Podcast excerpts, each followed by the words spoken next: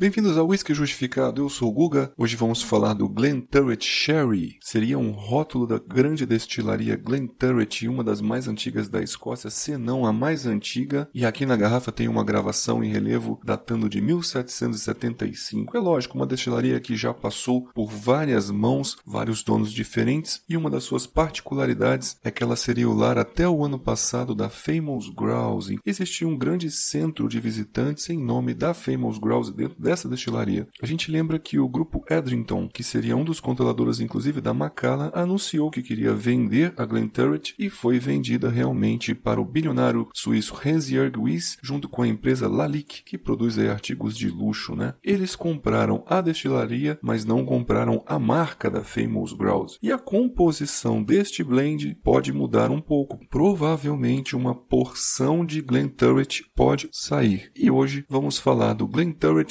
Sherry. Nós atribuímos uma nota geral para ele de 3.5 de um total de 5 para um whisky NAS com 43% e Jim Murray atribuiu a nota de 78 pontos de um total de 100. Para aquelas pessoas que gostam de sherry, vão ver neste rótulo aqui sim um sherry interessante, lembrando que ele é um tanto barril de carvalho europeu e sherry como também carvalho americano sherry season. E uma das características deste último às vezes é agregar um pouquinho de dulçor. E as pessoas gostam disso, gostam de um sherry potente no nasal, mas na fase bucal gostam de um sherry um pouco mais adocicado, com frutas vermelhas e um caramelo mais amanteigado, mais leve. E o aspecto geral deste rótulo seria um potente whisky para um nas com toques bastante maltosos e caramelado. Justificando a fase nasal, em primeira camada a gente percebe aqui tosta alta, lembrando café, além de uma baunilha potente, os aromas frutados com uvas, ameixas azedas e frutas vermelhas, além de ervas secas e um chá torrado. Existe um toque floral lavanda e também sândalo, além de um vegetal que lembra trigo seco, fermento e biscoito, e os aromas da madeira seriam de um aspecto de mais velha, quase em decomposição, trazendo também humus e algumas folhas de bosque, toques frutados em última camada, não numa potência tão alta, aromas tropicais como guaraná, citros e cascas de grapefruit, além de aromas de mel de cereais, principalmente ao descanso na taça. O álcool seria visível e levemente ardente para 43%. Na fase bucal, ele traz um peso médio encorpado e um bom equilíbrio. Os taninos aqui são apimentados e pungentes, acabam potencializando aquele calor de boca e a sensação alcoólica. Este rótulo tem uma picância que seria um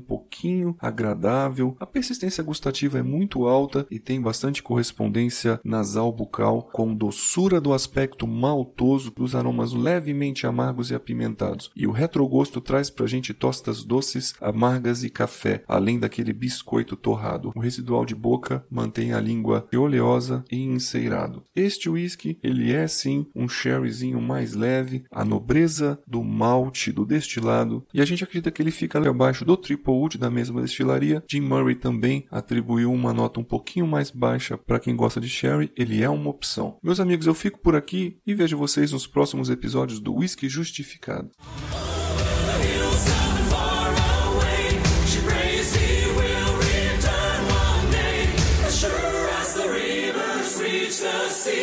back in his arms.